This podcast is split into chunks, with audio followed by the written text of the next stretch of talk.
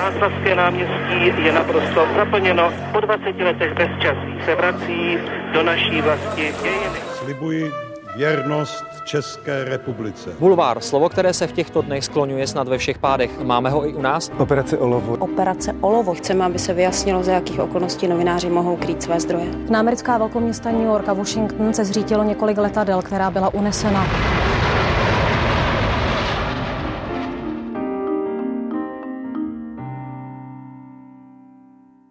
Kvalitní novinařina má být jako rána do žaludku, říká. Je prý velkým zastáncem chyb, eh, právě na nich se člověk, eh, potažmo právě novinář, nejvíc učí.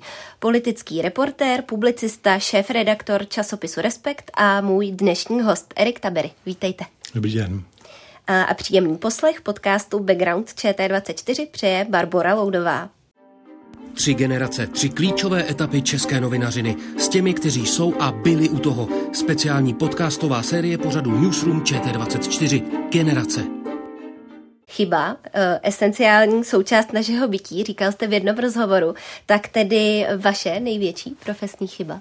Hmm, největší nevím, ale myslím si, že je třeba si říct, že jich je neustále jakoby celá řada.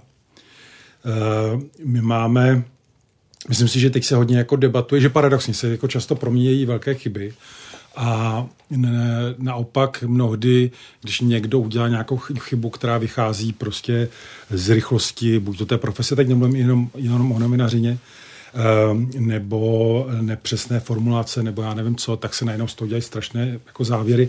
A mnohdy to může někomu třeba zničit jako práci, že o ní přijde, nebo tak. Ale podle mě vždycky důležité poměřovat samozřejmě význam té chyby, záměr, jestli to vychází z lajdáckosti nebo a já nevím z čeho, ale myslím si, že ta chyba je opravdu strašně důležitá součást té profese. Ono se o tom málo mluví. Mě třeba jako šéf redaktora celkem uklidnilo, e, protože mám i rád knížky o, o novinařině, že jsem kdysi četl, e, jak jeden šéf redaktor e, britských novin říkal, že si dokonce nějakou chvíli počítal, že za jeden den udělal téměř stovky rozhodnutí, a že by byl rád, kdyby se v rámci toho dostal přes polovinu těch dobrých rozhodnutí. Jo? A, a ono to tak je, protože vy, a to neznamená, jako, že se člověk na to vykašlal nebo něco, ale často musíte rozhodovat buď to pod tlakem, v rychlosti, a, nebo a prostě v nějaký souvislosti, kdy nemáte všechny informace. A e, co je podle mě důležité, je vnímat tento rozměr jako pokoru k té profesi, protože ono nás to potom by mělo držet trošku na zemi v tom, že jako nemyslet si, že jsme páni jako tvorstva a, a že jsme bez chyb jako dokonalí a tak dále. Takže já to považuji opravdu za důležitou součást té práce, která by samozřejmě měla vést v tom, že když člověk udělá tu chybu, tak ideálně ji příště neudělá, nebo že se zmenšuje to, to riziko. Takže by to mělo vést k, k učení a myslím si, že důležité si říct, že prostě to, že člověk buď to vystuduje novinařinu, nebo už to nějakou chvíli dělá, tak to neznamená, že ty chyby nepřijdou. Vy uh, jste začínal v Respektu v roce 97, tak jaké chyby formovaly tehdy vás? No, u, u mě myslím, že spousta chyb, jo, protože já jsem uh, chtěl dělat uh, v Respektu vlastně už když jsem to četl jako teenager, mm-hmm. uh, protože mi přišlo, že Respekt prostě píše jinak, než se píše jinde, jako v jiných médiích a líbilo se mi to, že jde tak jako tvrdě za těma, jako za těma věcma. A je úplně s chorou okolností, já jsem v roce 97 v prvním ročníku na žurnalistice šel dělat takovou jako seminární práci, kde jsem srovnával respekt. A tehdy redaktor Vladimír Minář, se kterým jsem o tom mluvil, tak mi řekl, ať se přijdu podívat na poradu a jsem tam přišel, už jsem tam o tom to neodešel. A právě k tomu se dostávám. Myslím, že první dva roky toho ta redakce litovala, že jsem tam zůstal, protože mně to vůbec nešlo. Mně nešlo, nebo první dva roky ne, ale rozhodně ty první měsíce mě, mi nešlo to psaní, nebo respektive psaní, ale třeba vůbec jsem se neuměl ptát.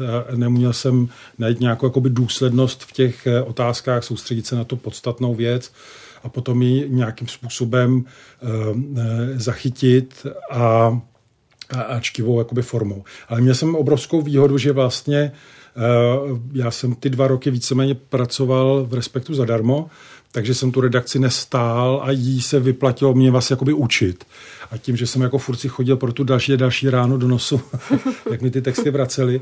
Takže eh, těch chyb eh, v tom psaní jsem vlastně dělal strašně moc a jako na tom začátku to byl obrovský benefit, protože já jsem nebyl úplně ve stresu, že přijdu o práci, eh, že dostávám plat, který si nezasloužím a tak dále. Takže jsem se mohl hodně jakoby učit a víceméně se opravdu jenom věnovat tomu, tomu učení. Hmm, zmiňoval jste, že to bylo přece jen docela dlouhé období, tak neodradilo vás to, co vás u toho udrželo, u té novinařiny? Eh, jsem trochu zarputilý člověk, to znamená, jako, a myslím, že vlastně jako k sobě umím být jako tvrdý v tom, že si umím přiznat, kde je to moje chyba. A přišlo mi vlastně fascinující, že lidi, kteří byli tak zkušení a ke kterým jsem vzhlížel, tak byli ochotní věnovat svůj čas tomu, aby mi pomáhali to dělat líp. Ale pochopitelně tohle je taková ta hezká jakoby věta, ale prožíval jsem to samozřejmě jako emocionálně v té době, bo ty propady tam byly docela silné, jako včetně toho, že to nemá cenu a což mi jeden zaslouží kolega říká, jako hele, ty jsi takový milý kluk, ale je ta novinářina jako opravdu pro tebe. A, a mě to nějak spíš motivovalo jako se jako kousnout a zkoušet to a kdyby ne, tak asi by se to potom jako zlomilo. Ale ono to přišlo jako v tom, že najednou jsem e, asi odboural Mm, řekněme, spíš nějaký blok eh, a naučil jsem se eh, vnímat ten svět těmi novinářskýma očima. To znamená snažit se hledat tu podstatu a umět se na ní zeptat a nebo ji vidět jako při těch reportážích. A mm, vlastně doteď si myslím, že to je takový ten moment, kdy se opravdu jako člověk otevří, otevřou dveře, že najednou vidí ten svět mnohem jakoby širší a vlastně trochu dobrodružnější, protože se na něj jako dívá skrz to novinářské oko. Kdy jste měl pocit, že to novinářské oko tedy máte, nebo kdy jste napsal článek, s kterým jste byl spokojený, kdy jste si řekl, tak proto jsem to chtěl dělat, proto jsem tady? Uh, pochopitelně úplně jako první, a což bylo po asi čtyřech měsících, co jsem byl v Respektu, tak mi vyšel první článek, pak teda byla zase nějaká deš, nějaká pauza. Takže pochopitelně jako vidět svoje jméno eh, eh, v tom respektu, jako pro mě, tak to byla jako velká událost a, a řekl jsem si, že, že když to šlo jednou, tak to může jít jakoby dál, ale řekněme, že jako u těch prvních textů pořád tam byla jako hodně velká, řekněme, výpomoc, třeba editorská, a i těch, i těch kolegů. Takže tam jsem, řekněme, to byl ten zlom, který mi pomohl jít dál a pochopitelně potom to jakoby přicházelo postupně, kdy člověk získává nějaké i sebevědomí a právě zkušenosti, takže uh, že se mu podaří reportáž. Vždycky je dobré, že se jakoby člověk vyzkouší různé žánry, že vidí, že to není jenom, řekněme, politický text, ale že někam vyjede na nějaké místo, které pozoruje a zachycuje pro toho čtenáře, nebo když dělá uh, jako rozhovor a tak. Takže tam už to potom jako nabíhalo postupně. A uh, zmiňoval jste, že pro vás bylo těžké třeba komunikovat nebo dělat ty rozhovory. Tak uh, jak jste si budoval vztahy mezi tehdejšími politiky? Uh, jak vlastně to bylo těžké se mezi ně dostat? Mm, no, jak se to jakoby vezme? Ono, ono uh, pochopitelně, že ve chvíli, kdy už je člověk součástí redakce, navíc řekněme poměrně výrazné, což třeba v těch, jako pořád to platí samozřejmě v těch 90. letech, kdy bylo těch médií méně, tak to bylo ještě jako výraznější jako respekt, tak když člověk se šel ptát za tu redakci, to znamená už jako s tou vizitkou redakční, tak to ty dveře jakoby otvíralo. Ale pochopitelně člověk se musel strašně naučit eh, postupem času to, že nemá naskakovat na to první, vlastně jakoby, co mu říkají ty politici, protože mají prostě hrajou nějakou hru. A to nemyslím být vůči němu jako vůbec zlé, prostě to je, Eh, to je jejich role. Musel jsem se naučit zvládat jako tiskovky, si pamatuju do teďka, jsem byl na první, že jsem se měl něco zeptat a nedokázal jsem to, protože jsem byl ve stresu prostě z toho, že tam máte spoustu zkušených jako jiných redaktorů neúplně přátelsky nalazdění politiky, takže jako by ta obava. A to člověk se potom vlastně jako všechno naučí, že v něčem je to jako hm, jakákoliv jiná práce, která, když to člověk jako chce, tak se jí vlastně dá, dá, dá, dá naučit. A e, pochopitelně potom už člověk s tou zkušeností zjišťuje, jaké jsou právě ty fígle těch politiků, na co si dávat pozor, jak hlídat vlastní jakoby pozornost, která někdy jakoby samozřejmě uniká a tak dále. A, a pochopitelně jakoby by tehdy což platí jakoby doteď, máte politiky, kteří jsou ochotnější s novináři se bavit a někteří, kteří ne a, a, a tam je to potom samozřejmě mnohem náročnější. Hmm. Zajímalo by mě totiž, jestli třeba přišlo s koncem těch 90. let nějaké vlastně trochu i vystřízlivění ze strany třeba i těch politiků a změna v té komunikaci. No já myslím, že u Respektu úplně ne, protože jako Respekt byl právě, proto se mi líbilo, on tak trochu všem les na nervy. Jo? A, a, a opravdu jako úplně všem. Protože jedni ty to brali jako, že si mysleli, že je proti ním nepřátelský, což není pravda.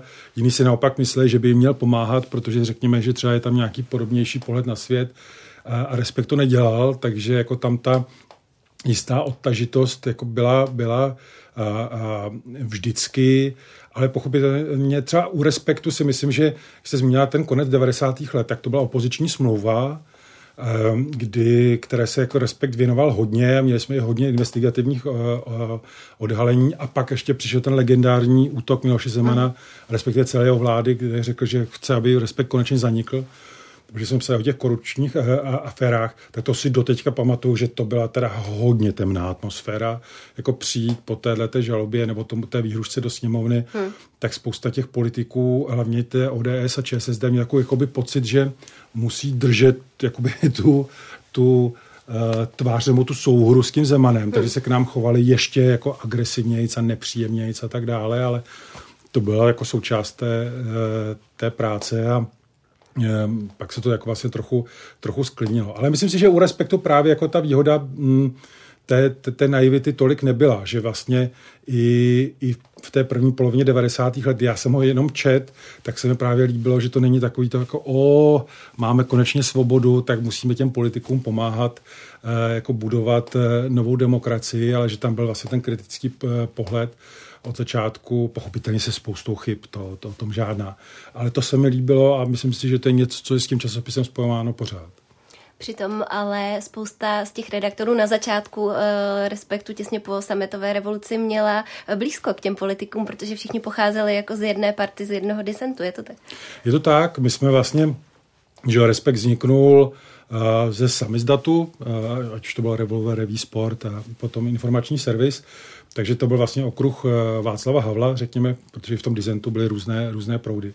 Ale je třeba zároveň říct, že po tom roce 89 uh, eh, i ten dizent uh, nehrá tak dominantní roli v té jakoby, politice. Pochopitelně tam byli, byli různí aktéři, ale myslím si, že úplně asi nejblíž byl Jan Ruml, který byl de facto součástí té samizdatové redakce a pak vstoupil rovnou do politiky a byl eh, ministrem vnitra. A to je také vlastně strašně zajímavé, jak, jak, jak rychle se potom vlastně ty eh, vztahy nebo to vnímání jako rozpojí, jo? že to je najednou, uh, což nebylo jenom tehdy, protože to já jsem nezažil, ale viděl jsem to i hm, potom, hm. kdy, kdy ty novináři třeba šli do politiky, tak najednou opravdu jako skočí do té politiky, takže se na to svoji bývalou profesi dívají úplně jinak a trochu jako nepřátelsky. Je tam hmm. větší jakoby odtažitost, takže a pochopitelně si myslím, že to platí opačně, že ty novináři většinou bývají a celkem asi oprávněně tvrdší nebo přísnější těm bývalým kolegům. Musí být pak zajímavá situace, když jako novinář jdete takhle s bývalým kolegou novinářem, teď už politikem třeba na pivo, tak o čem se bavit, jak s ním jako uh, komunikovat. Zažil jste takovou situaci? Já jsem si uh, před, uh, já jsem si tykal s jediným uh, členem vlády, uh, a to, že jsem si s ním tykal předtím, než vstupoval do té vlády, a to byl Ondřej Liška, který byl potom ministr školství. A já jsem uh, cítil tam problém, takže víceméně, jestli já si dobře vzpomínám, tak za celou tu dobu, kdy on působil v té vládě, tak jsem s ním mluvil jednou. Protože jako já jsem měl, nebo obecně já mám trochu jako obavy z té příliš velké blízkosti, a, protože logicky prostě ztrácíte instinkt a, e, a prostě odstup. A, a ono je to těžké, teda mimochodem i bez toho přátelství nebo kamarádství, protože pochopitelně ta země je malá, takže se potkáváte pořád se stejnými lidmi a vy potřebujete s těmi politiky jako pravidelně nějakým způsobem debatovat, vytváří se tam nějaký vztah a podle mě je strašně důležité prostě, aby obě ty strany pořád věděly, že každý má svoji roli. Takže já nejsem ani velký zastáncem takové toho, to jako vypněte ten diktafon a teď já vám to všechno řeknu, hmm. protože jako co si potom s tím vlastně počít, jo? A, a mám nějakou dobrou historku, jako a říkám jí proto, aby mě ovlivnil, nebo vlastně co, co, co s tím. Takže ono je to, náročná, náročná práce a, a ty vztahy dobré udržovat je nutné, ale pořád vnímat ten distanc. To může být vlastně i z opačné strany, když se do vás pustí uh, tehdejší premiér, jako třeba tehdy Miloš Zeman, uh, tak uh, naopak ne ten přátelský vztah, ale možná zase více jako nenávistný. To přece jen to muselo být jako ta atmosféra. Uh, opravdu jste cítili, že vás uh, chce zničit. Báli jste se, uh, že ten časopis by mohl padnout? No, že by mohl padnout, to ano. Jako to riziko... Uh, že by uh, to mohlo uspět nějakým způsobem u soudu tam bylo, byť menší, protože přeci jenom ta justice v Česku přes všechny výhrady vlastně fungovala celkem dobře jako garant uh, nezávislých médií a zejména ústavní soud. To vlastně po celou dobu jeho existence, jako drtivá většina nálezů ústavních soudů, je vůči médiím je jako vlastně dobrá a, a hájí tu uh, svobodu, uh, svobodu slova. Nicméně nikdy nevíte. Jo? A, a, a to riziko, a, navíc jako tam v těch různých instancích toho, z toho soudního systému, tehdy byla různá kvalita, takže tam třeba se tehdy hodně řešilo, že vrchní soud pražský byl vůči médiím dost naopak. Mm-hmm. Takže mm, prostě nikdy nevíte. A zároveň, uh, což už se dneska hůř jako připomíná, ale ta celková atmosféra v té společnosti byla hodně temná, protože ta snaha měnit volební zákon, nezávislost institucí, vlastně permanentní útoky na hlavu státu a uh, takže tam měl člověk jakoby pocit, že se otvírají dveře do sféry, do které bychom asi nechtěli patřit, protože by to bylo takové trochu jako dnešní Maďarsko, to znamená, kde je ta svoboda a, hodně omezená a dá se možná už hůř říkat nebo mluvit o tom, že to je demokratický systém. Má možná demokratické prvky, ale není úplně eh, jakoby funkční. Takže ty obavy tam eh, byly, ale zároveň asi do teďka pamatuju, že tehdy pod těch slovech Miloše Zemana, tak to vyvolalo úplně obrovskou reakci ve světě. Mhm. Já jsem nebo myslím, to, myslím, že nikdo jako ne, nezažil, tehdy ještě nebyl Trump a tak dále, protože dneska snaha likvidovat médií je skoro jako na běžném ne, pořadu dne. Ale tehdy ten jeho, ten výrok a ten krok vlády, to o tom se psalo jako opravdu jako po světě. Takže hmm. nám volali, kontaktovali nás různé organizace, různí novináři, mluvili s námi a, a e, e, vyjadřovali nám podporu, že to je něco jakoby jako nebývalého, nepřijatelného. Takže vlastně mělo to i tento pozitivní rozměr. Pro kontext, on vlastně vám vyhrožoval nějakou zničující pokutou. Tak vás ano, vlastně oni nás chtěli zažalovat s tím, že, nás, že každý člen vlády bude chtít 10 milionů, vycházelo to tehdy nějakých 100 milionů nebo něco takové, což je částka, která i dnes by uh-huh. řadě médií, médií jako možná přivadilo konec, notabene tehdy jako uh-huh. respektu až tak vlastně malé, malé chudé médium. A akorát tam byla obrovská výhoda, že když chcete žalovat uh, o takovou jakoby částku, tak vy musíte složit část uh, té sumy jako ten žalující. Uh-huh. A to rodiny těch ministrů nechtěly. Takže oni šli potom jinou cestou a tam to skončilo právě u těch soudů, že to uh, řekli, že to je naprosto nepodstatná nebo nepřiměřená reakce. Hmm.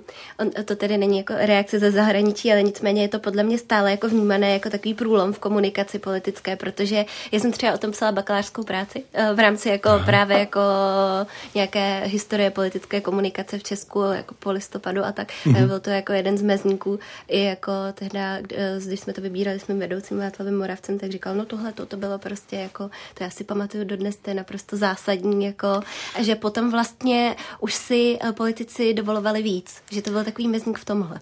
Je to pravda, že to něco jakoby zlomilo, jo, a, a ono, jako když koukáte na to, jak eh, premiér vlastně říká, že vás chce zničit, tak to jako, to je uf, jo, to, to není, uh, kdyby řekl, chceme se domoct práva, myslíme si a tak dále, a tak dále. Ne? On mluví o likvidaci. Hmm.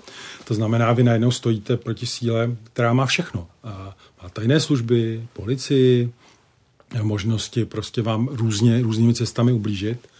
Takže jako to je uh, pro vás jako nepříjemná situace a zároveň, uh, jak právě říkáte, je to nějaký zlom toho, kde, kde tam moc říká těm médiím, že to není zkaz jenom respektu samozřejmě. Jako když budeme chtít, tak prostě se nebojíme ničeho. Zkusíme proti vám jakoukoliv možnou, možnou cestu. Takže myslím si, že v tomhle ohledu to byl zlom. A ono samozřejmě potom přišly další nedlouho uh, před tím, jestli se nepletu, tak to byla ta televizní krize, to znamená snaha vlastně hmm. dostat pod moc, pod kontrolu českou televizi a, a vlastně tyhle ty pokusy, jak atakovat média, vlastně tam jich bylo víc, takže já bych řekl, že to je třeba vnímat v nějakém kontextu jako souboje vlastně se svobodou slova.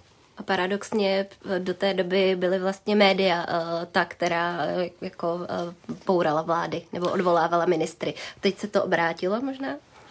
No, uh, ono je to tak, že, že uh, ta moc médií já bych řekl, že ona vlastně, řekněme, do nějakých těch nultých let, to znamená do konce těch 90. let, že to vlastně jakoby rostlo během té opoziční smlouvy, tam význam těch médií opravdu narostl, hmm. protože eh, eh, ta investigativní novinařina tehdy opravdu přinášela celou řadu zásadních jako objevů. Si do teďka pamatuju, jak jsme se hlavně teda s Mladou frontou dnes tehdy jako přitahovali o to, kdo bude mít víc investigativních odhalení což dneska mimochodem Mladé frontě dnes nenajdete. Zmizela úplně investigativní novinářina, to je strašně zajímavé.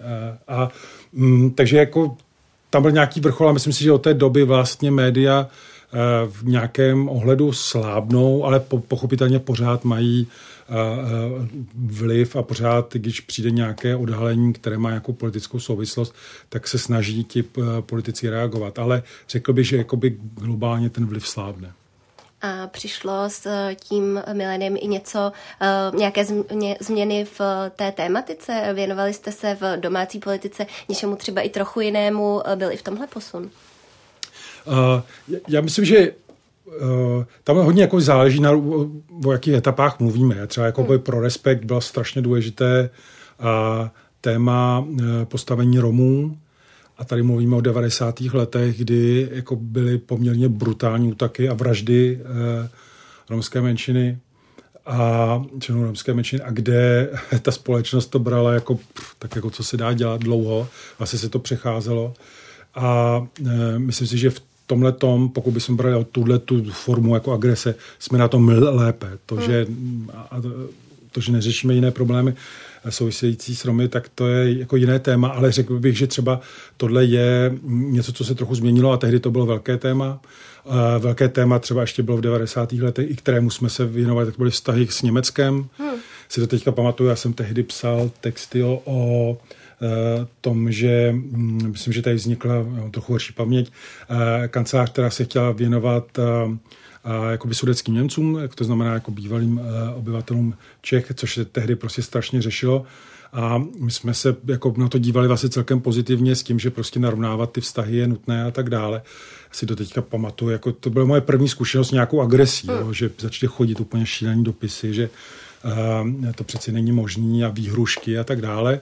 A tohle bych řekl, že taky lepší, že dneska vlastně ty vztahy, že to bylo hodně generační, ta, ta, ta generace, ty generace ovlivněný tou komunistickou propagandou, tak, tak dneska uh, mají slabší zastoupení té společnosti a ty mladší generace to tolik neřeší. Takže, ale celá řada věcí, že to samozřejmě třeba obrovské téma, prostě krachy bank, to znamená ty dozvuky té první poloviny 90. Hmm. let hlavně. Takže v tomhle ohledu bych řekl, že uh, tehdy ten obsah byl jiný a, ten, a ty opoziční, ta era ty opoziční smlouvy to zase nastolovala a témata, která souvisela s tím, jako vysvětlovat, k čemu potřebuje ten nezávislé instituce, jako je centrální banka, nejvyšší kontrolní úřad a potažmo samozřejmě potom ústavní soud a tak dále, které do toho vstupovaly, což byla podle mě strašně důležitá, důležitá debata a i, teda mimochodem, i veřejnoprávní média, která vlastně v tom bych řekl, že ta opoziční smlouva přinesla něco dobrého, že najednou ta veřejnost viděla, eh, proč, proč potřebujeme mít eh, horní komoru parlamentu, právě ústavní soud a tak dále.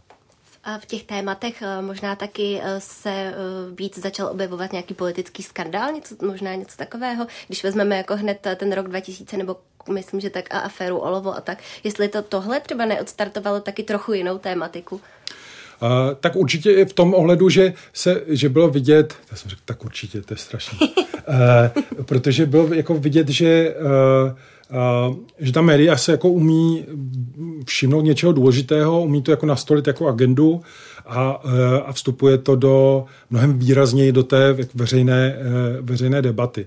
A ono pochopitelně jako by těch velkých případů potom jako by přibývalo postupně logicky prostě s časem a um, ta média na tom ukazovala vlastně jakoby tu, tu, tu sílu nebo ten, ten svůj vliv, který, který umí mít. A myslím si, že to bylo tehdy trochu v úvozovkách snadnější, protože eh, když jsem dělal něco jako takhle závažného, tak většinou, i protože bylo těch médií méně a byla podle mě trochu eh, serióznější, jako globálně, uh-huh. tak, eh, tak eh, když prostě byla taková aféra, tak o tom psali víceméně všichni. Uh-huh. Takže pro ty politiky bylo mnohem těžší eh, tomu čelit.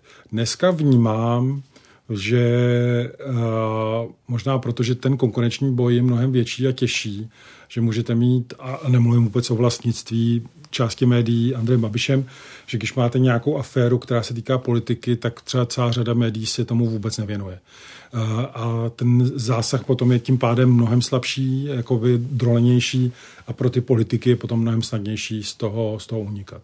Je to tím, že jsou možná už všemi těmi skandály a aférami čtenáři, diváci, posluchači unavení? Nebo proč myslíte, že se tomu nevěnuje pozornost? Že to zkrátka není tak, dejme tomu, klikací téma? Nebo já? Jak, jak, jak co? Myslím, že částečně to také platí. Ono bohužel prostě ta novinářina se v něčem jako, eh, jako posouvá k uh, zachytávání slov. Jo? To znamená, protože to je nejjednodušší zpráva. Eh, když někdo řekne o někom něco negativního, tak to hned je tomu jako věnovaná pozornost, protože to je ta nejlevnější novinařina. Když to jít zjišťovat, proč něco nefunguje, nebo proč někde se stalo něco, co se nemělo, tak to je těžké, zdlouhavé, s nejistým výsledkem, jak to dopadne, hrozí vám soudy a mnohdy právě ta veřejnost to ani nechce číst. Takže myslím si, že i proto ta klasická investigativní novinařina jakoby slábne. Jo? Ale můžeme vidět, že právě, že, eh, že kdybych to řekl takhle, my, my jsme schopni udělat mnohem větší skandál z toho, že Petr Fiala řekne jedno neslušné, ne úplně jako šílené, ale neslušné slovo a věnujeme tomu mnohem větší pozornost než eh, eh, obsahu t- té politiky, jo? nebo nějakým jako opravdu velkým aférám, a, které se na té politické scéně a, dějí. A vlastně trochu je to i u třeba toho, co se zřešilo s Janem Farským a jeho cestou jakoby do, do ciziny a s Fulbrightem, což je rozhodně téma, rozhodně k, téma ke kritice, kritické debatě. A když se podíváte, jako, jakou energii do toho ta společnost i tam média jako věnují, tak to působí, že ukradl 10 miliard nebo zamordoval nějakého opozičního poslance. Ale ono je to výhodné v tom, že vy do toho můžete, máte okamžitě názor, to je geniální uh-huh. a, a dá se to jako rozmatlávat a není tam nic, co byste musela ověřovat, jezdit někam, zjišťovat, kutat, takže my, my tuhle tu jako emoční novinařinu uh, uh, si myslím, že, nebo že tahle emoční novinařina dostává pořád větší a větší prostor v tom, v tom mediálním zásahu a ta společnost díky sociálním sítím tak působí, že to vlastně má ráda, hmm. protože také na to má názor. Takže řekněme, eh, žijeme v nějaké éře tedy emoční žurnalistiky, dejme tomu. Ano. A je to, je to podle mě z toho důvodu, a myslím, že to je velká chyba těch médií, že přistupujeme na ten obraz skrz, eh, z těch sociálních sítí. Hmm. A my si, nebo část té mediální scény si podle mě myslí, že, že když se tomu bude blížit, takže to bude fungovat, že to ta veřejnost chce. Podle mě je to ale chyba nebo milné očekávání, protože eh, tím pádem už není rozeznatelný novinář od někoho, co si jenom něco myslí na, na, na, na sítích. A potom ti lidé si logicky budou ptát, no tak a k čemu já toho novináře mám? Já si taky jako myslím něco. A, a já myslím, že pořád prostě ta cena je, že ten novinář, novinářka výjdou tam, kde se něco děje. Jdou se zeptat těch, kteří něco dělají, rozhodují a tak dále. A, a, a tam cítím, že se to trochu jako zmenšuje. Nejste tedy úplně fanoušek takového toho názoru, eh, že by si novináři a novinářky měli dělat, dejme tomu, tvář eh, na sociálních sítích a eh, tak získávat nějaké svoje obecenství? No, to je, to je složitější. Spíš, spíš si myslím, že, že sociální sítě jsou strašně důležité, uh-huh. práce s veřejností v tomhle ohledu je důležitá a výhodná. Já si myslím, že ten dialog musí být obou stran, že to nemá být, že novináři jsou někde schovaní a nemluví. A, a, ale myslím si, že je nutné jakoby víc zvažovat, co na těch sítích budu dávat.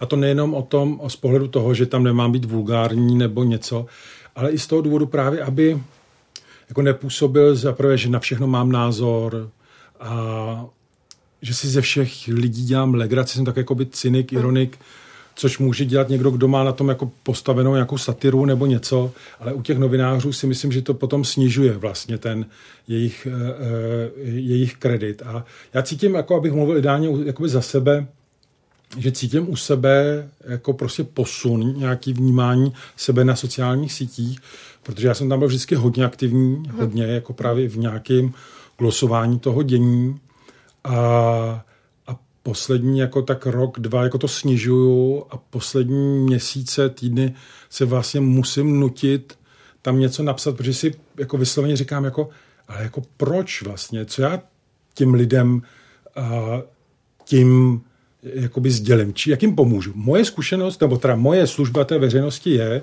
že umím se nad informace, umím je ověřit, umím s nimi pracovat, Uh, umím se ptát a hledat a jako skrz tu, to vám síť nikdy nedovolí, jako 100, 260 znaků nebo kolik, mm. tam nemůžete vůbec nic říct, tam můžete ze sebe maximálně udělat idiota, tak trochu, nebo mít nějakou vtipnou, mm. jakoby nějaký postřeh nebo něco takové, ale vlastně nic víc. Mm. A zajímavé je, že se potom bavíte, Uh, protože často jezdím na různé debaty a, a bavím se třeba s mladými lidmi, kteří jsou samozřejmě hodně na sociálních sítích. A tam najednou zjistíte, že třeba celá řada nebo plejáda kvalitních novinářů, tak jsou pro ně jenom to, co jsou na těch sítích. Hmm. Tak se ptáte potom na jednotlivé novináře. A to je úplně šílený, co oni si o nich myslí, protože soudí jenom z těch sítí. Jo? A já jim říkám, no jasně, tak napsat tohleto, ale má k tomu měl prostě nádherný velký text a to oni si často jako vůbec nepřečtou. Takže jako ta, eh, ta obava eh, z toho, že se tam ta profese snižuje, jednotliví novináři se eh, snižují, mnohdy působí, že vlastně ani si potom už nemusíte číst ta média, protože on vám všechno řekne na těch sítích. To si myslím, že tam uh, uh, taky je. Takže podle mě spíš jde o to jako najít tu míru a popravdě řečeno, já bych po těch letech, co jsem tam byl, tak bych řekl, že se znova úplně od začátku učím jako sám, jak vlastně s těma sítěma uh, uh, pracovat a, uh, a co tam psát, protože, jak jste se ptala, Ono samozřejmě, ono vám to zvyšuje znalost, eh, zvyšuje vám to uh, nějaký dosah vaší práce. Já mám na Twitteru stejný počet sledující, jako má respekt čtenost, což je samozřejmě virtuální, protože máte mhm. spoustu falešních účtů a tak dále. Na těch, uh, na, na Facebooku, Facebooku vlastně jakoby podobně. Takže uh, je to důležitá součást, která se dá dobře jakoby využít a použít jako dobré věci ale eh, může také strašně škodit.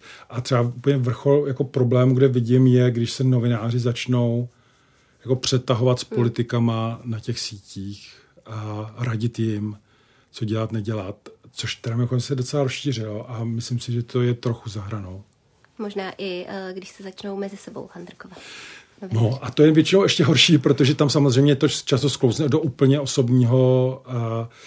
Dneska je to trochu slušnější, než to bylo. Já si pamatuju, kdy, kdy to bylo úplně vulgární a agresivní a právě na těch debatách se mě jako lidi ptali úplně správně, asi strašně kriticky, jako jestli ty novináři jsou asi tak jako agresivní hlupáci, eh, jako tam působí. Hmm.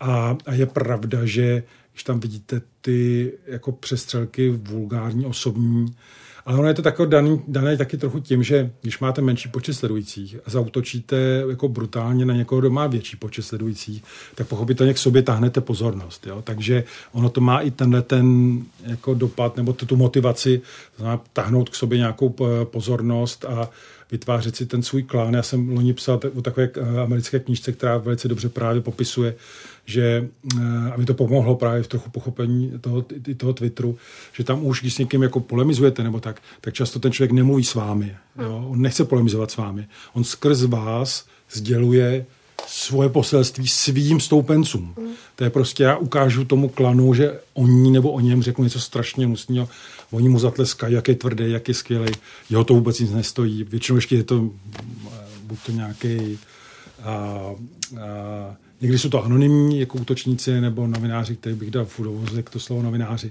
Takže z tohle hlediska člověk prostě musí se na to dívat, že to je takové trochu bitevní pole. No. Takže jsme zase zpět u těch emocí. Žijeme tedy eh, generaci, nebo eh, jsme v nějaké novinařině eh, emocí a jak, když se vrátíme zpátky k té nulté generaci, tak jaká byla ta, co tam bylo zásadní? Přece jen sledovali jsme třeba teroristické útoky v přímém přenosu, to jsou taky silné emoce. Tak dá se to nějak definovat generace novinářů, která právě začala působit nebo působila hlavně tehdy?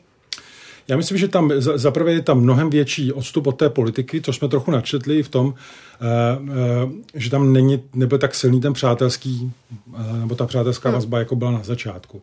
A myslím si, že to trochu jako je spojené potom potažmo vlastně s těmi událostmi dalšími, že tam vidíte mnohem víc jako odstup od, od některých těch jakoby témat, jako událostí. Celá řada věcí, které, které nás jako formuje, jsou od sociálních sítí, o kterých jsme tady mluvili, tak rozhodně mnohem větší vstup globálních témat do české debaty a mediální debaty. To znamená teroristické útoky, pandemie, uprchlická krize. A tahle celá řada věcí vlastně si myslím, že úplně přepisuje jakoby tu podobu a dějiny novinařiny, protože se mění komunikace, z novinářů se mnohem víc stává téma, než že oni něco zachycují. Hm. A obecně se nově hledá vůbec vztah jako k tomu, k těm informacím z práci s veřejností, jak vysvětlovat, jak, jak fungujeme, protože to je podle mě strašně důležité. Takže v tomhle tom bych řekl, že ta e, profese má mnohem nejistější jakoby základy. Z mého pohledu je to vlastně i o to zajímavější, že jako musíme mnohem víc znova promýšlet podstatu té práce a, a e, i s tou veřejností mnohem lépe jako pracovat a vysvětlovat a zároveň přitom jako neustupovat e, z těch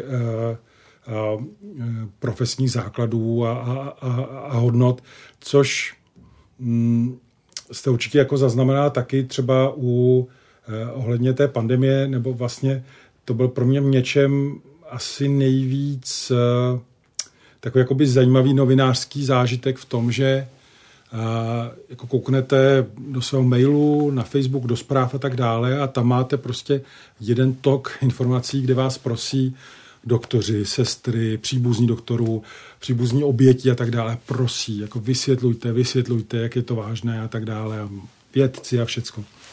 A pak máte druhý tok, který vám říká, pandemie neexistuje, je to všechno hmm. vymyšlené, anebo eh, jako existuje, ale vlastně to není vážné a tak dále. A vy najednou vidíte, že ta, uh, že ta síla slov jako zmizela, nebo význam slov, že si ti lidé vůbec nerozumí, že hmm. používají uh, jako stejné výrazy, ale každý jim přikládá úplně jiný jakoby, význam a, a že ta uh, schoda ne na tématu, ale vůbec schoda na tom, o čem se mluví a jak a jak se o tom má jakoby, jako argumentovat, takže se prostě ztrácí. A, a to je docela náročný, jako náročná chvíle a hledání a přemýšlení, jak eh, budovat v těch lidech jakoby důvěru, i, i když prostě ve, vám, po vás chtějí de facto často, abyste lhali, protože jako víš, po vás někdo chce říct, že eh, covid není a že v těch nemocnicích umírají jenom obézní lidi, kterým je nad 70 nebo nad 80, a tak e, jako nemůžete. Snažíte se jako argumentovat, vysvětlovat a vy zjistíte, že nastane ta úplně nejabsurdnější situace, že čím víc vysvětlujete, tak pro ně je to větší důkaz, že je to manipulace. Protože vy jste novinář a jim to stačí k tomu, aby si řekli, že ten svět funguje úplně opačně, než ten novinář říká. A pro ně je to argument. Jo? Jako, já mu nerozumím, ale prostě je to argument. Takže z tohohle hlediska uh, najednou zjistíte, že jste v prostoru, který uh, je prostě strašně tekutý a vy nevíte, kudy se jako úplně, o co se opřít, ale prostě musíte a eh, vy jste mohli nehledět na to, co vám to způsobí, protože u třeba placeného obsahu, a to je případ, který se netýká jenom jako mm, Česka celé řady médií jako odchází čtenáři platící, protože chtějí, aby se platilo, aby se psalo tak, jak oni si to představují. A vy to dělat nemůžete, protože to byl lež. Tekuté, roztříštěné možná, eh, to by mohlo definovat. A když jste začínal tehdy psát, tak představoval jste si to, že to bude takováhle generace, ta generace nula, nebo vy jste se vlastně podílel i na dokumentární sérii Generace nula, tak jak jste si tehdy představoval, že se o té generaci bude mluvit, nebo jak o vás mluvili ostatní, jako se třeba teď mluví o generaci Z? Uh, mně přišlo zajímavé, jakože občas samozřejmě přichází taková ta otázka o té o trochu mladší generace, uh, jako uh, vlastně proč tam jsme, že tak trochu zabíráme místo a že už bychom měli jít. Uh, což mi přijde trochu naivní pohled na to, jak to jakoby funguje. Navíc je něco jako legrační, že spousta lidí mě řadí, že vlastně já jsem ta generace, která přišla k, do těch redakcí po roce 89, ale já jsem pozdější generace. A přišlo mi právě zajímavé, že já jsem třeba i v Respektu byl možná první, nebo rozhodně jako jeden z prvních, který tam jako potom i zůstal a, a který nepatřil k té silné generaci těch, to znamená, buď to, že tam byl od roku 89, anebo řekněme, že přišli do roku 94, protože to byl skoro všichni, kdo v té redakci mhm. byli. Já jsem byl nejmladší a už jsem byl právě jakoby ten skok jakoby generační. A e, já jsem to jakoby vnímal tu příležitost se učit, od té starší. Ale samozřejmě jsem vnímal, že celá řada věcí oni vnímají jinak. A to jsem třeba i využil potom i jako šéf redaktor, protože třeba já mám rozhodně větší vztah k, nebo jsem měl jako k technologiím, a to jsem aplikoval i u toho, že Respekt byl jako jeden z prvních v audio podobě, nebo i měl aplikace eh, na různé smartfony, jsme byli vlastně jedni z prvních, nebo jsme byli z první jako na Kindlu a tak. Uh-huh. Takže eh, já bych řekl, že jako v tomhletom, mm, eh, že ta naše generace má, bych řekl, jako, jako celkem pozitivní vztah té generaci, která dělala tu revoluci, mnohem silnější možná než ta, a i více rozumíme třeba než ta, ne, než ta mladší, ale jsme zároveň si myslím, že nebo bychom mohli hrát tu roli jako být tím předělem, to znamená, kdo si uvědomuje, že to, že jakoby ty mladší lidi to vidějí jinak, takže to vůbec není žádný vlastně problém, není to útok na nás, je to jiný pohled eh, na svět, který může být osvěžující. A já jako šéf-redaktor eh, vlastně v těch poslední, poslední době mm, jsem dal jako větší eh, příležitost té mladší generaci, aby nastoupila do respektu právě z toho, že si uvědomují, že žádný médium se nesmí zaseknout na eh, té jedné, byť jako třeba silné generaci věkové i zkušenostní. Takže já bych řekl, že, že mm, že ty, ro, ty generace hrají roli, že to je vidět, opravdu jsou tam nějaké, jakoby, nějaké zlomy a že nejlepší je to promíchání, eh, že se to dá vzájemně eh, obohacovat a já to opravdu vidím i v té redakce, kdy ty úplně nejmladší eh, se třeba baví, to tady měl Jardu Spurného, to znamená člověka, který byl na začátku u té novinařiny vůbec jako té hmm. svobodné, teď se o tom můžou bavit, přidávat si nějakou zkušenost o světě, který vlastně oni vůbec jako neznají nebo neznali, tak si myslím, že to je, že to je velká výhoda. A já bych jako doufal to, že ten mezigenerační jako dialog, mm, že by tady mohl být jako trochu širší, jo? protože já mám pocit v poslední době víc, že tam je, že se to vrací do toho, že ty starší generace se dívají jako na ty mladší, vy jste takový jako ňoumové, který si neváží roku 89 a ty mladší si občas zase myslí, že máte na těle vytetovaného Václava Havla a budete s tím otravovat pořád, ale ono, já myslím, že to tak není, jo? že vlastně mm, si myslím, že je něco, něco mezi. A že ta opatrnost, já jsem měl vlastně takovou zajímavou zkušenost, když jsem studoval na to žurnalistiku, možná to bylo v roce 97, 98, uh, možná 97, to znamená první ročník, jsme byli na nějaké, s jinou kolegyní na nějaké tiskové konferenci a ta kolegyně se tam na něco zeptala a e, říkala, že je vlastně jako za nějaké médium, které bylo na té žurnalistice mm-hmm. jako na mhm. škole. To budou asi pořád ta no, sama. No, no. A tam si jako potom z toho začali dělat jako někteří ty zkušení lidi jako relegaci takovou jako nehezkou, tak jsem se potom do toho jako pouštěl. A bylo jako vtipný, že o pár let některý z těch lidí, co tam byli, tak mě přišli žádat o místo uh, jako v mhm. respektu. Mm-hmm. A a člověka to vede k té pokoře prostě. Jako hmm. já můžu mít za deset let prostě šéfovou nebo šéfa, kterýho já dneska potkávám, nebo prostě jsme se potkali jako s nějakým mladým člověkem. Takže myslím si, že ten mezigenerační nějaký, nějaká ta debata, i ta, to pnutí samozřejmě zdraví, ale ta debata, že je strašně důležitá a že kdo si jako myslí, že my jsme ty moudrý chlapíci, většinou teda v této generace ještě chlapíci, eh, který jako ty ostatní mají jako poslouchat se zasazenýma očima, tak to je podle mě obrovský omyl. To jste vlastně definoval uh, dobře ty tři generace, uh, jako kdyby ta první byla ta, co to tvořila, nějaká generace revoluce nových začátků, pak tedy uh, vaše generace jakéhosi smíření a tedy ta generace emocí možná, o které jsme se bavili předtím. No, já bych nechtěl říct jako generace emocí, aby si nemysleli, že taky vnímám, ale jsou rozhodně v prostředí, které no. je jako více emoční a které je v mnoha lidech jako nejistější. Jo? A já si myslím, že tam právě ta moje generace si to musí uvědomovat, protože já jsem Eh, pro mě bylo rozhodně těžké se probojovat v respektu, právě protože jsem byl první mladší a nešlo mi to úplně, to znamená, neměl jsem nic zadarmo, ale ty vnější podmínky v něčem byly stabilní, to znamená klasická média, víceméně to byl jasně rozdělený rozhlas, eh, tištěná a televize a omezený počet. Dneska se to máte prostě blogy, podcasty, eh, specializované weby, pidi weby, velká média, prostě je to tak jako guláš všechno se jako přelevá, mění. Hmm. A já myslím, že, že je důležité jako si pro ty trochu starší jako uvědomovat, že ta generace, která vstupuje eh, do těch médií, tak eh, možná nevnímá ten svět jako takhle jistý a že je třeba jim v tom jako pomoct nedívat se na to, že jsou jako rozmazlený spratci, který nic jako nechápou, nebo který by chtěli být nej, nejradši doma, protože já samozřejmě taky takové jakoby mladší generace jakoby potkávám zástupce, ale zároveň tam jako, a mám i v redakci, to jsou prostě větší dříči, než který jsem viděl jako před pár lety, že vstupovali do médií, takže já s tou jako generační paušalizací jsem jakoby opatrný, všechny nás něco definuje, nějaké vnější podmínky, nás rozhodně jakoby definují, ale byl bych opatrný na to aplikovat jako na každého jako nějakou, e, nějakou charakteristiku, ale rozhodně ten mediální svět prostě prochází obrovskou, obrovskou proměnou, e, která, pokud si to přiznají ty starší generace, je těžká i pro ně a pro ty mladší v tomhle to může ještě těžší. Nesporné jistě je, že v tom uh, hroznou uh, roli hrají právě technologie.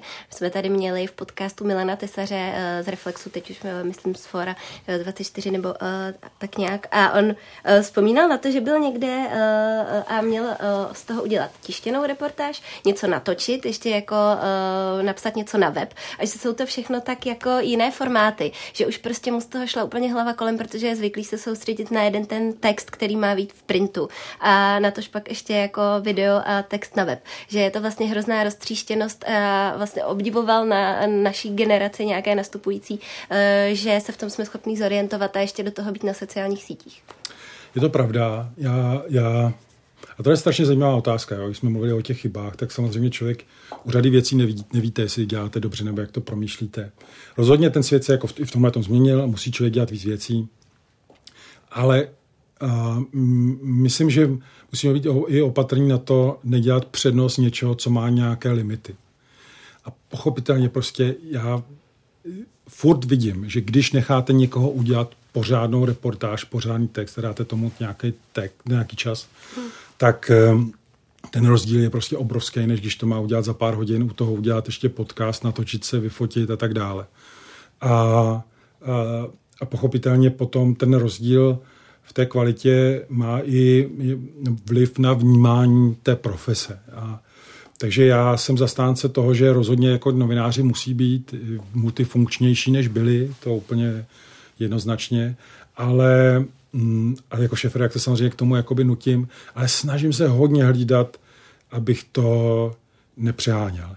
Ale třeba, abych to komplikoval, třeba je ten můj postup úplně chybný a třeba v té roztříštěnosti je ta jako větší budoucnost, třeba se může stát, že o ty větší texty nebo hlubší texty třeba už nebude zájem eh, o ně a, a třeba to ten respekt zničí. Jo? Jako, eh, to prostě jakoby nevíte, jenom vycházíte z nějaké zkušenosti, z nějaké chuti, co by člověk chtěl sám číst, což myslím, že je také jako důležité. Mm-hmm. Samozřejmě vnímáte odezvu jako čtenářů, a, a, a snažíte se o nějaký balans, to znamená vědět, že tam, kde to má a může být krátké, rychlé, tak to má být krátké, rychlé a kde tomu dát prostor, tak ho dát. Ale někdy to není tak jednoduchá, uh, jednoduchá volba a přijde mi, že když jsme se dívali jako globálně, tak mám obavu, že ta, že ta roztříštěnost, že to mm, nabývá jako na, na významu.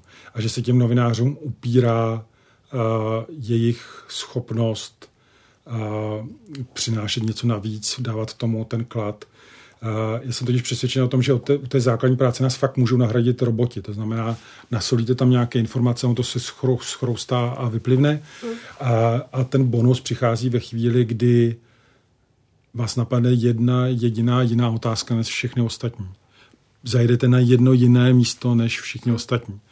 A tomhle je vždycky jako, jako příklad, který furt funguje v, snad ve všech žurnalistických knížkách eh, eh, anglosaského světa a to je prostě, když se pokrýval eh, pohřeb eh, JFK, tak všichni byli na tom letišti, jak se vezla ta rakev a ta cesta a jenom jeden novinář prostě zajel za chlapíkem, který kopal ten hrob pro tohoto a prostě reportáž, který všichni sedli na, na, na zadek, protože to ukázalo úplně jinak ten příběh.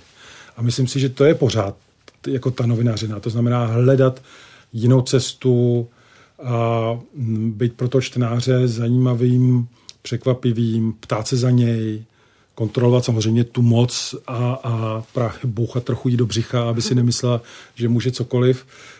To si myslím, že v tom, to je ta podstata té novináři, novinářiny, že to není jako, že z těch novinářů uděláme běžte za ministrem, držte mikrofon, uh, pak odejděte a uh, natočte video rychle, ať je to rychlý a vlastně ten novinář neudělá vůbec nic vlastního tvůrčího. Tam myslím, že by začal konec úplně té práce. Zmiňoval jste i roboty, Dovedl jste si představit někdy v tom roce třeba 2002, 3, 4 uh, něco takového, když vlastně ještě, uh, pokud se dobře vybavuju, tak ani nebylo běžný mít telefon jako mobilní. No. ne, to vůbec, já si pamatuju ještě, že pro nás byla samozřejmě pevná linka fax, hmm. Ty jsem dokonce ještě nějaké faxy našel, což mi přišlo skoro na sezufoku, jako dojetí. Ne, to, to, to tempo, to bylo úplně jakoby jiný. Takže to mě, mě to nenapadlo, uh, ne, to bych, jako že bych měl takovou fantazii té rychlosti, to ne. Ve chvíli, kdy přišly jako první jako chytřejší telefony, tak tam už bylo jasný, že ten svět se bude vyvíjet strašně rychle. Hmm. Jako, uh, pochopitelně ta rychlost potom byla ještě větší, než si člověk měl představit. Ale bylo jasný, že ten eh, komunikační svět se jakoby bude posouvat rychlým směrem a jako to, k tomu, tomu digitálnímu. Ale ještě já, když jsem začínal, tak to byla vlastně strašně statická jako práce, pokud bychom brali jako ty technologie. Jako fakt, že to, že máte prostě v kapse přístroj, do kterého, v kterém máte diktafon, foťák, kameru, skener, a já nevím, co všechno. Prostě archiv, nekonečně mnoho informací ano, ano. vlastně. No, no, takže jako to je obrovská výhoda i nevýhoda. když si představíte sebe, když jste byl um, v redakci uh, v roce 97 a potom třeba, uh, když jste začínal šéf redaktorovat v roce 2009, pokud se nepletu, tak uh, i v tom, když jste se rozlížel po té redakci, tak musí být obrovský rozdíl i v, tom, v té vybavenosti právě po té technické stránce. Je to, je to tak, eh, po té technické stránce jakoby rozhodně. Byť kdybyste se dívala vizuálně, tak to úplně neuvidíte, protože tam jsou furt ty krabice jako počítače, mhm. byť jsou jenom tenčí mhm. a to, ale, eh, ale je pravda, že jako pro ty nástroje, které k tomu jsou, tak se změnily. Ale tady mimochodem jako jiná věc, která bych, kterou bych taky zmínil, se změnila eh, třeba rozhodně ten větší počet žen uh-huh. a, a teda zaplať pámbu, uh-huh. protože a tehdy to byla jako v respektu rozhodně, teda byla hodně jakoby mužská, jako dominance byly tam i ženy, ale jako by bylo, bylo výrazně víc mužů a myslím, že se to i trochu jakoby podepisoval na, na, na tom, jak to vypadalo. A, ale e, takže jako rozhodně celá řada věcí se, se výrazně proměnila, podle mě ještě bude i proměňovat. S vámi si e, respekt jeho vedení podle mě stotožňuje jako většina Čechů, tak e, je to něco, co jste chtěl vždycky vést, ten váš vysněný vlastně časopis? No, uh, mě, mě by vlastně nikdy nenapadlo samozřejmě, že povedu respekt. Já jsem, já jsem, když jsem ho začínal prostě někdy v jakém 91. nebo kdy jakoby číst, jako student vlastně, tedy dokonce ještě možná na střední škole, no, tak hmm. uh, vlastně byl moje jediný přání tam jako jednou psát a, a, a, a být tam. Šéf redaktor by mě teda vůbec, vůbec nenapad a Uh, vlastně dlouho by mě to jakoby vůbec nenapadlo, ale taková, jakoby, to tak prostě vyšlo, taková schoda okolností.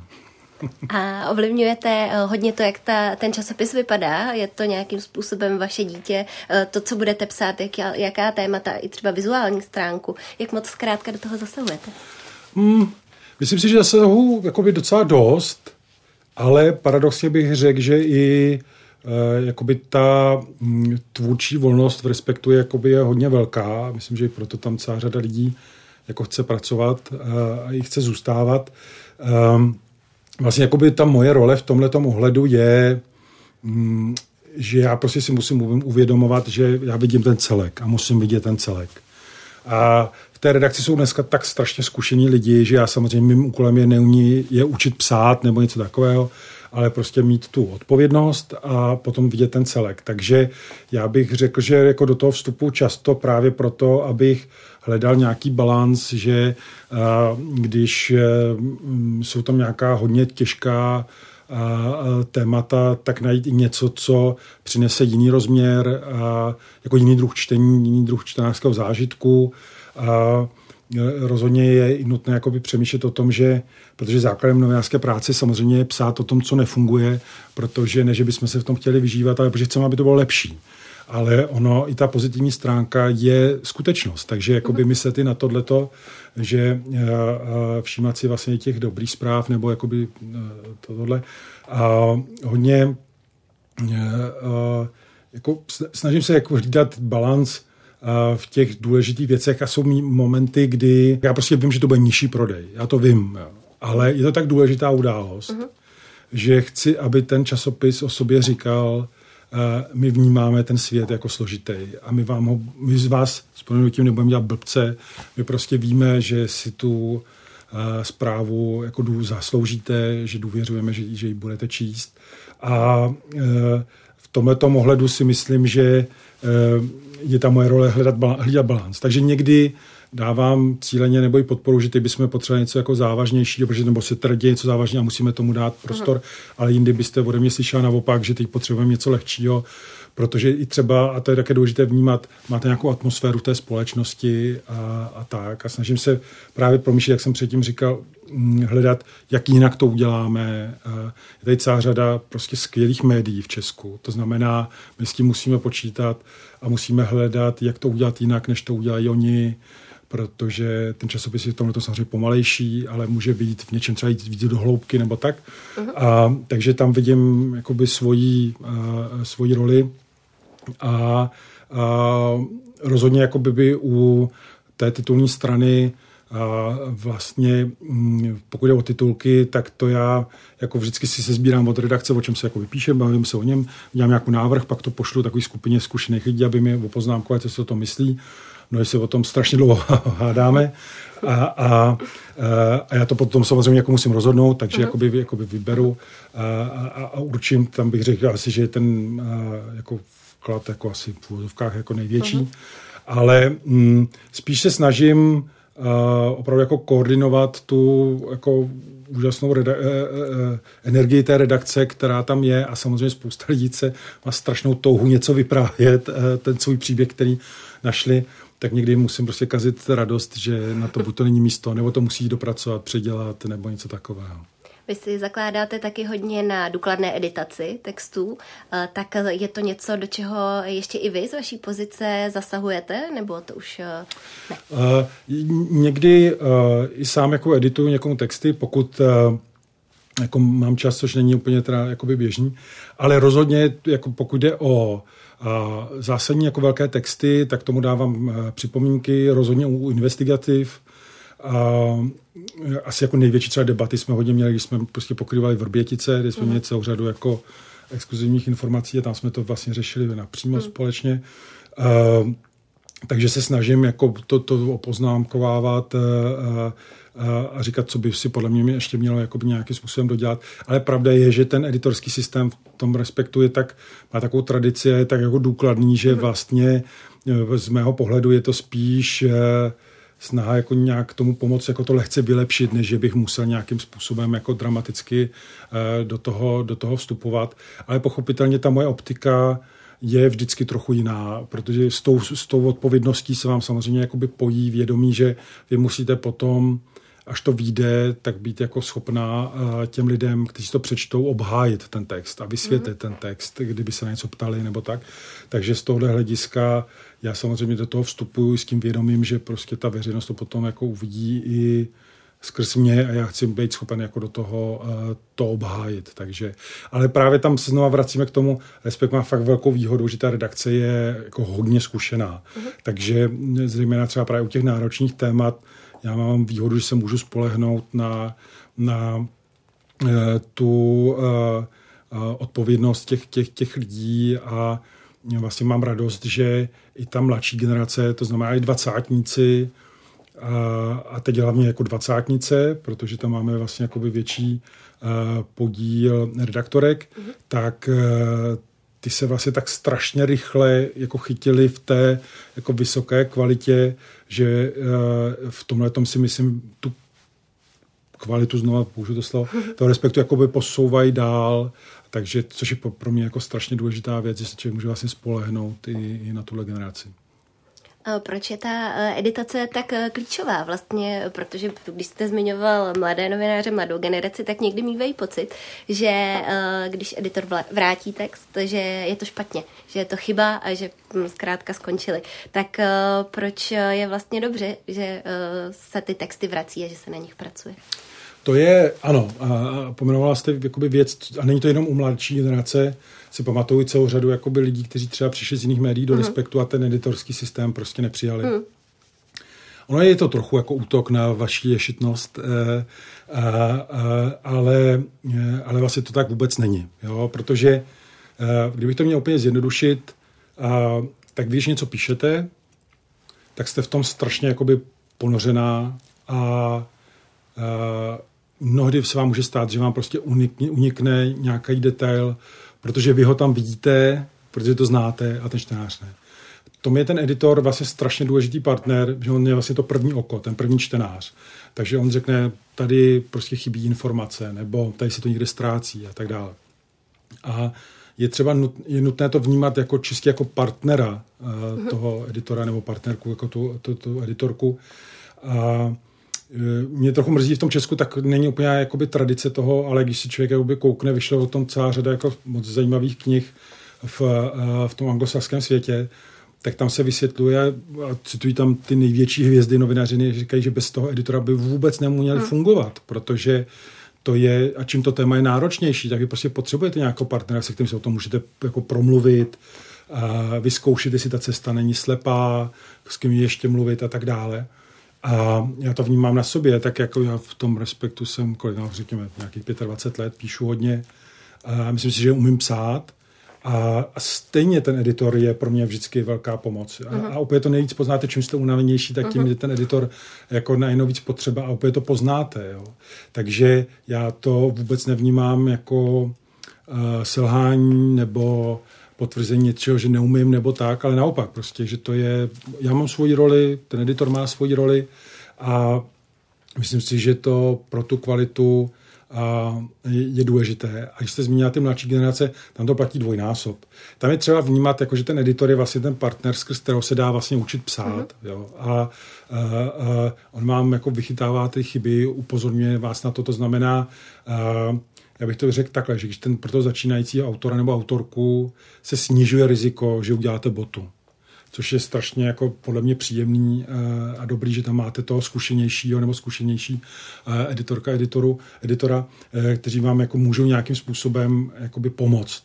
Já třeba, když jsem právě začínal, tak to byla pro mě úplně ta rozhodující stránka, která mi pomohla se jakoby dostat dál. Vy jste zmiňoval v nějakém rozhovoru právě Ivana Lampera, eh, že on vám v tomhle hodně pomohl, že byl ten, kdo vás formoval. Rozhodně. Tak jako Ivan eh, vlastně v tu editaci víceméně skoro jakoby založil v hmm. tom časopise, mm, hlavně s Tomášem Pěkným. Uh-huh. Ivan mhm. vždycky říká, že Tomáš Pěkný, což byl uh, novinář, který dělal, taky byl v samizdatu, ale v roce 68 byl zástupce šéf redaktora asi nejradikálnějšího tehdy listu Student, uh-huh. že tehdy byl student. A e, Ivan vždycky říká, že ten Tomáš vlastně jakoby ukázal tu editační práci a e, Ivan ji potom jakoby roz, rozvedl, tak já bych řekl, že oba měli na mě jako velký vliv a mm, oba mají, jako myslím, že velice dobrý talent, kromě toho, že mají, nebo Tomáš teda bohužel nežije, ale mě e, obrovský cit právě pro, pro text a pro slabiny textu a nejenom to, ještě to uměli a umí jako formulovat, což je taky jako důležitý dar k tomu, aby vám řekli, jako co nefunguje, kde právě je ta díra. A, a v tomhle ohledu, jako pro mě to byla vlastně ta nejlepší možná škola, jo? že, že na těch příkladech, kdy prostě jakoby se snažíte vytvořit text a a furt ho dostáváte zpátky nebo dostáváte zpátky. Já jsem asi ten první text psal úplně, nebo ten můj úplně první, tak eh, já jsem ho psal asi tři měsíce a nikdy nevyšel a vraceli mi asi 15krát nebo mhm. kolikrát a, a vlastně každý ten návrat toho textu jako sebou přines prostě nějakou další lekci uh, toho, uh, toho poučení. Takže jako pro mě uh, Tomáš a Ivan byli vlastně, bych řekl, jako roz, no ne, bych řekl, úplně rozhodně nejdůležitější pro, uh, uh, pro moje psaní a pro vnímání té novinařiny, jo? protože ta jejich ta oddanost té práci, to jsou prostě čistě novináři, což je strašně výhoda. Jo? Občas někdo má nějakou touhu dělat něco jiného, nebo mít nějaký vliv, nebo někam uniknout, uh-huh. ale prostě oni jsou novináři to je opět uh, učení se chybami uh, žurnalistice, tak uh, ukázala se nutnost tady toho poučení se a uznání chyb a i důležitosti třeba té editace uh, teď v pandemii. Uh, je to doba, kdy právě tohle uh, bylo klíčové? Já si myslím, že rozhodně. Jako, ono je to důležité jako pořád, ale my, jako, mm, jak ta editace, tak třeba vnitřní debata jako hmm. v těch redakcích je podle mě strašně důležitá. Jo? Já jsem třeba zmiňoval uh, že nutné psát pravdu, i když jako po vás někdo jakoby uh-huh. vlastně jako nechce, tak vy zároveň musíte mít pořád pokoru v tom, že vycházíte jenom jako z nějakých informací, bez nějakých odborníků, ale prostě e, musíte mít pokoru k tomu, k limitům své, svých znalostí a, a znalostí toho světa. Myslím si, že je nutné jakoby te, tu veřejnost i mm, s tímhletím limitem jakoby informovat. To znamená, to my jsme to i dělali, že když se na začátku, když se psalo o tom covidu, tak často tam bylo, ale víme to jenom teď, protože mm. ten výzkum je na začátku, spoustu informací ještě nemáme a to je podle mě jako nutné, eh, eh, bylo nutné tam zmiňovat. A podle mě věc jako další, na kterou my jsme si dávali pozor a pořád dáváme pozor, že třeba je obecně jakoby jazyk, když popisujete toho někdo, kdo se vzpírá, nebo ke komu se díváte trochu kritičtěji. To znamená, Eh, pokud někdo podle mě třeba odmítá eh, vakcíny, jako eh, odmítá se nechat očkovat, tak vy máte k tomu člověku přistupovat s veškerou důstojností a se snahou pochopit, proč on se tak rozhoduje. To neznamená pochopit, neznamená souhlasit. Hmm. A, a s tou jakoby důstojností, respektem o něm jakoby informovat. Nevnášet do toho prostě nějakou emoci, že chcete toho člověka ukázat jako a, a, jako hlupáka nebo nějakou nebezpečnou a, bytost. A myslím si, že třeba pro vyznění nebo ten tón těch textů je to strašně důležité. A když jsme zmiňovali ty sociální sítě, tak si myslím, že v dobré víře, v dobré víře, nemalá část těch novinářů v tomhle tom selhala. Že ta snaha uh, uh, pomoct očkování, jakože to je mm. dobro, Eh, tak občas ta argumentace nebo ty útoky na ty lidi, kteří to odmítali, byla podle mě za hranou toho, co by novináři měli dělat. A teď mluvím o té obecné. Samozřejmě, že když mluvíte o někom, kdo cíleně lže, to znamená lže těm lidem, že si mají, já nevím, eh, nalít eh, do pusy nějaký čistidlo a tak, tak to je jiná samozřejmě kategorie. Tam ta kritika musí být jako otevřená, tvrdá a tak dále. Ale já mluvím obecně o té veřejnosti, jako když Eh, dělat, že nechceš se očkovat, tak seš prostě zhouba lidstva a já nevím co všecko. Hmm. A, my, a, a i tohle ten editační systém vám jako často jako vychytá. Jo? To, co vám může stát, to určitě znáte taky, že přes všechnu svou profesionální tu, tak eh, někde jste o kousíček dál, než byste chtěla hmm. být. A vy to máte ještě trochu těžší, protože ten, eh, to mluvené slovo, když je to jako naživo, tak tam už to nejde zastavit nebo vrátit zpět. A u toho psaní je to v tomhle tom trochu lepší a ten editor právě může být jakoby tím partnerem a říct, hele, tady už jako do toho vkládáš moc jako emocí, nebo tady si nekladeš nějakou otázku, kterou by si sklást eh, měl. Takže podle mě všechny ty vyhrocenější velké události a Eh, jsou větší výzvou pro tu, pro tu novinařinu a ten editorský systém v tomto ohledu může hrát, eh, nebo měl by hrát velmi důležitou roli. Ukázal vám COVID i něco uh, ve vedení té redakce. Někdy jste zmiňoval, že jste se vlastně poprvé bál o své lidi i v běžných situacích, uh, aniž byste je posílal třeba do válečného konfliktu. Tak uh, je to třeba strach, nebo co, co vám to zkrátka dalo? No, spoustu věcí, protože musím říct, že ty dva jako roky, samozřejmě hlavně ten jeden, hmm. tak to bylo jako, jako hodně náročný pro řízení lidí i v té banální stránce věci, to znamená právě, když budete home office a tak dále, tak udržet tu komunikaci, to vydávání, udržet i tu kritičnost, kterou jako vnitřní musíme mít e, a udržet i toho ducha trochu nahoře, e, bylo jako v mnoha ohledech náročné. A to zdraví rozhodně. Skoro jako by toho v té první době, kdy jsme vlastně moc nevěděli a ti novináři nemůžou zůstat jako doma, hmm. někteří samozřejmě můžou, ale e, my jsme byli vlastně, my jsme měli pořád e, redaktory a redaktorky v terénu a, a, a tam samozřejmě zvažujete, jaké je riziko, že se nakazí a, a jak tomu bránit a jak to omezit a tak dále. Pak jsme se to samozřejmě s tím naučili nějakým způsobem jako fungovat ale e, ty, ty první týdny ty byly v tomhle tom jako emočně náročnější, a, ale i v tomhle tom je myslím, že důležité a jako ze strany toho šéf redaktora s tím týmem mluvit úplně otevřeně. Hmm. Takže vy musíte úplně nechat, když se někdo bojí nebo nechce, nenutit ho. A říct, že když se někdo bojí a tak dále, že to není žádná ostuda, že to není prostě problém, že všichni jsme tak trochu jako z toho zmatení, hmm. tak pojďme se jako o tom uh, uh, bavit a, a to riziko si prostě nějakým způsobem popsat a pak si říct, kdy to za to stojí a kdy to nestojí. Já jsem chtěla právě eh, to zakončit pozitivně, nebo to v dnešní době je špatný adjektivum, ale eh, chtěla jsem eh, to zakončit tím, že vlastně stoupá sledovanost médií, možná i důvěra díky té pandemii, protože lidi zkrátka potřebovali informace, takže by možná mohlo dojít k tomu, že se zvedne prestiž té profese, která v Česku nejenom tedy dlouhodobě upadá, ale možná k tomu bude tedy potřeba film o Ivanu Lamperovi, to jste taky někde zmiňoval, že to by bylo k propagaci novinářské profese zase úplně ideální. To, no to, to, to, to by bylo, já si myslím, že, ta, ale jako to jste trefila téma, které podle mě je fakt jako důležité, jo? Že, že, že myslím, že nám chybí uh, dobrý film o novinařině. Hmm. A už z toho důvodu, že ono to přece jen také trochu mění potom obraz té profese, ale že by to také mohlo ukázat v nějaké uh, jako širší perspektivě. To určitě znáte taky, že když si s někým povídáte, jak čemu mhm. všemu jako lidé věří, nebo vůbec nechápou, jak ta práce vzniká a tak. Takže jako myslím si, že eh, že by to stálo za to. Ale je, je možné, že ta perspektiva opravdu těch lidí bude, třeba, že bude větší důvěra eh, eh, v média. Myslím si, že rozhodně se teď ukázalo, proč potřebujeme média, jak potřebujeme kvalitní informace, jak potřebujeme informace, které jsou ověřené a že jsou ti novináři tam, kde se jako něco děje a, a asi nikdy jsem nebyl přesvědčenější o tom, že ta profese je důležitá a že ji nemůžou nahradit právě zatím ani ty roboti.